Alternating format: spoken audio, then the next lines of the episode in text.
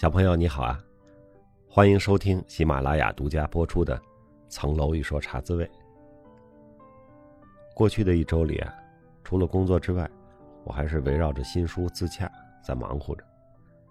上个周末，出版社寄给了我几千张的扉页，用来签字。出版社老师说呢，要加印几千本，然后问我能不能签字。我说好呀，有多少签多少吧。于是我就收到了几千张的扉页。那么加印的几千本呢，应该都是带签字的，它会和上一版就是有职场锦囊小册子的那一版混着卖。那么职场锦囊的小册子其实只在一版一印里有，后面加印呢就不会再有这个小册子。所以我跟我的朋友们说哈，这个小册子比书还有收藏价值啊，甚至比签名还有收藏价值，因为以后不会再印了。我周末啊，各种签字的视频，有空我也会编辑一下，给大家看着玩玩。周三的晚上，我参加了法天使的直播，小朋友你可能已经看到了啊。那天一边喝啤酒一边聊天，很开心。我也知道呢，茶滋味的小朋友啊新米团的小朋友，你用各种形式在帮我卖书，是吧？转发文章，发微博晒书。参加我的直播，在互动区里带气氛，我都看到了，也感受到了，非常的感谢你。我和法天使在十二月十七号有个活动啊，叫中国合同大会，在深圳举办。这个活动结束后呢，我希望能够有机会在深圳的书店和读者还有小朋友们交流一下。我们今天接着说留学岁月啊，既然说到书呢。我就讲讲我在伦敦读书的故事。上周也说到了，我发现了一个宝藏，是吧？亚非学院的图书馆，这个发现对我来说呀，简直是虎入羊群，兴奋的都不知道去扑哪一只来吃好了。亚非学院呢，就坐落在大英博物馆的后门，罗素广场旁边，也算位于从我的宿舍到学校的路上。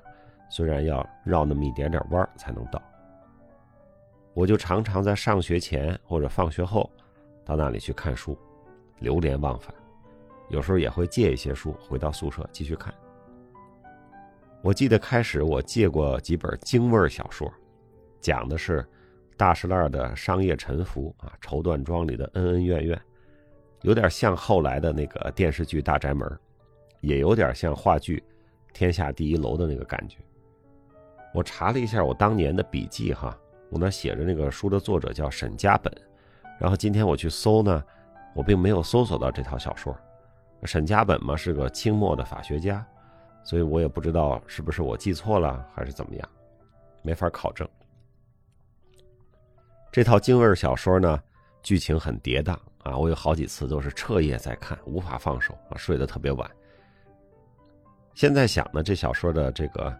艺术手法哈，可能也不是那种特别后现代啊，然后特别高级的，就是平铺直叙的，有点像武侠，然后有这种商战，啊，也有不少感情，呃，然后跟家国历史都有一些联系，然后又是京味儿的啊，这个又是故乡的事儿，所以呢，这个特别符合当时我这个阅读的需求和阅读的心情，看得特别上瘾。那在这个图书馆里呢，我也是第一次好好的看起了《白鹿原》啊，陈忠实的，也好好的看起了莫言啊、铁凝、贾平凹、余华、刘震云、池莉啊这些当代著名作家的小说。以前其实看的不太多，以前可能王朔呀、王小波啊看的还是多一点。那么这些国内名作家呢，偶尔看过一些短篇和中篇。但是系统性的看的，反而是在英国啊才开始看。那个图书馆里还有一些作家的书，在国内看不到，比如高行健和王立雄。那我也借这个机会，也都把他们的书啊大概的扫了一遍。后来我发现呢，这个图书馆里有一个文学期刊很好看，叫《小说月报》。《小说月报》是一个集合着比较新的啊中篇和短篇小说的文学的选刊。可以在那上面看到很多当时的主力作家的新作品。后来哈出现了很大争议的一个作家叫方方，当年我就是在《小说月报》上知道他。那么亚非学院呢，就有这个刊物的精选集，小说月报是月刊嘛，但是它半年啊一年会出一个小说月报的精选，很厚的一本书，所以我就把这个精选集借出来看。有的时候呢，我会去英国的其他地方转转，放了假呢，可能去欧洲转转，我都会带上一本图书馆借来的小说月报精选集。后来回国之后，有一天我在逛书摊看见了非常整齐的一排小说月报杂志的精选集，啊，每年一册都在那排着，我其实就是一下就是让我有了英国的这个回忆哈。一见到这套书呢，我感到非常的亲切。我当然不可能都买了，因为它好占地方，我就买了当年新出的那一册啊，因为我感觉这一套小说月报的精选集是我在英国时候最亲密的伙伴之一了。有的时候呢，我在图书馆读中文书读得太开心，真的不想去上课。有一天我去亚非学院看书，准备看到四点多去上课。我那门课欧盟宪法，它是星期二的下午。好像四点半的样子。伦敦嘛，到了冬天，四点多天就开始黑了。我在空无一人的中文图书区域，享受着独自的时光。那个区域没有什么人啊，基本上就是我一个人在那儿读。我觉得有好几十个书架都是中文书啊，但是并没有太多的人去那儿读书。我一个人在那儿读着，看看窗外渐渐暗下来的天色。我当时非常舍不得放下手里的书。走到又冷又暗的大街上去上课。我那天就想，继续看吧，今天不去了。看了一会儿书呢，我就转念一下，要是这样的话，那其实每节课都可以不去了。那我在这里待着还有什么意义呢？我又算了一下学费，一周四门课，上课就八个小时，一年到底是多少个小时呢？然后用学费一除，我记得那个结果哈，我发现。一次课值一百多英镑，好贵啊！想到这里，我就把书放回到书架去上课了。到了课堂上呢，已经迟到了，学生只有十几个人，你迟到是很明显的。下课我就去跟那个老师叫哈特利教授道歉，我说 “Sorry for the late”。教授说 “That's all right”。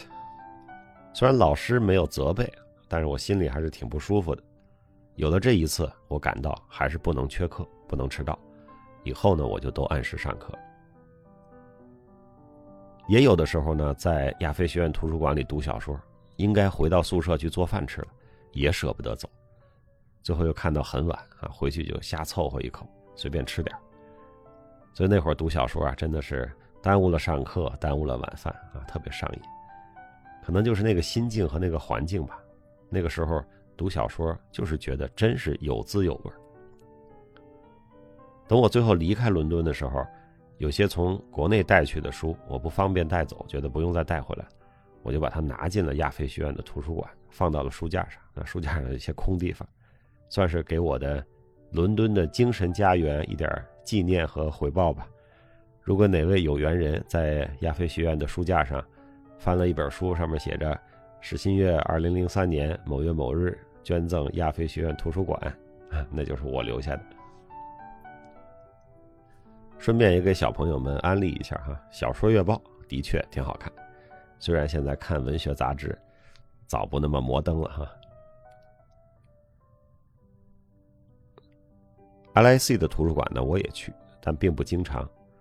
那些热门的教材和参考书都是非常难借到。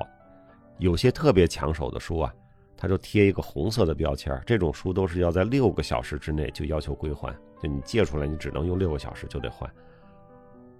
法院的案例呢，那这东西是哪个图书馆都有的，亚非学院也有，所以我在亚非学院图书馆就可以一会儿看一会儿中文书，再过去看一会儿法律专业的书或者案例，我就不用特意的再去 LIC 的图书馆，因为我真正想要的那些书也借不到，也借不出来。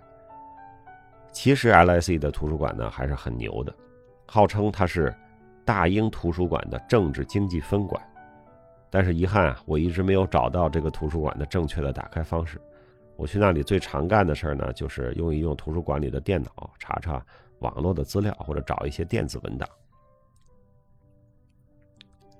大英博物馆里呢，也有可以看书的地方啊。我们刚才说了，大英博物馆跟亚非学院是挨着的，它里边有一个带穹顶的阅览室，非常有范儿啊，一看就是那种十七、十八世纪的那种老图书馆的感觉啊，一个圆圆的顶，然后好高好高的书架，一层一层的。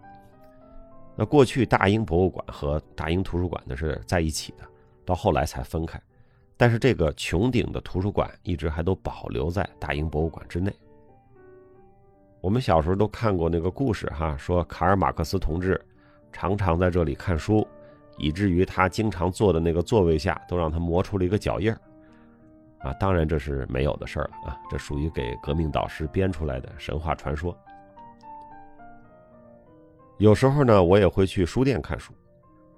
牛津街有一个很大的书店，叫 Borders，在不是周末的时候呢，那儿的人不算多，可以找到座位看看书店里的书。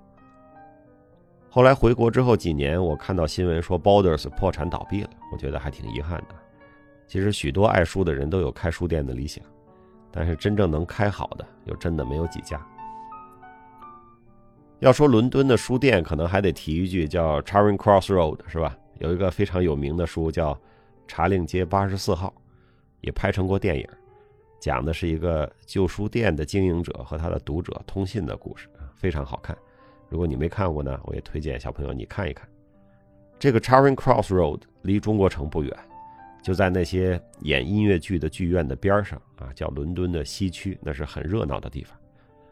牛津街上也有一些旧书店，啊，对于外文旧书呢，我倒是没有什么研究，但是我很喜欢看旧书店里卖的旧地图。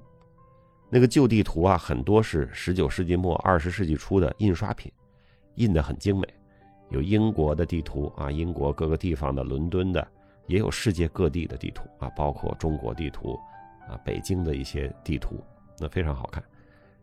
这些书店里的旧地图呢，曾经激发起了我的那个收藏癖好啊！我小时候集邮嘛，看到这种东西就觉得，哎，呦要不要收藏一下？